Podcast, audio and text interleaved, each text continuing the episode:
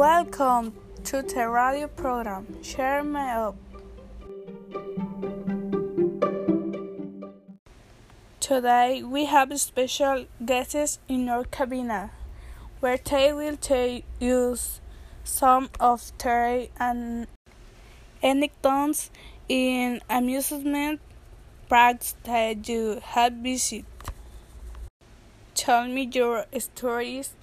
What game did on? Um, or what happened to a team in an amusement park?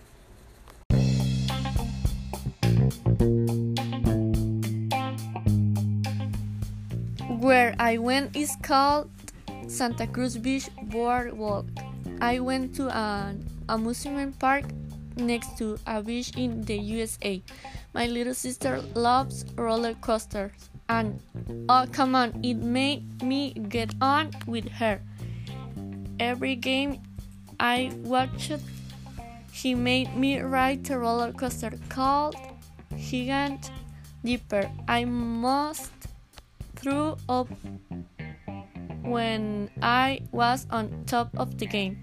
I told him that I want to go to the beach and she pulled me inside where all the games were. I ended up buried. And you? When I was little very young, we went to Ensenada.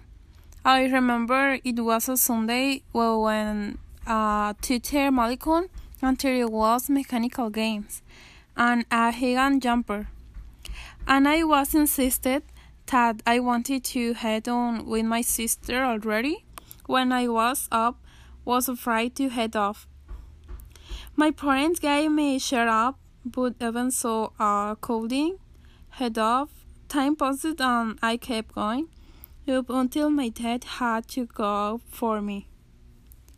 After that, I was scared, head back, and go up at the jumper. When I was younger, I went to Disneyland. There, I just walked a lot and got on a few games. I went with cousins, so I was afraid to get on games too big.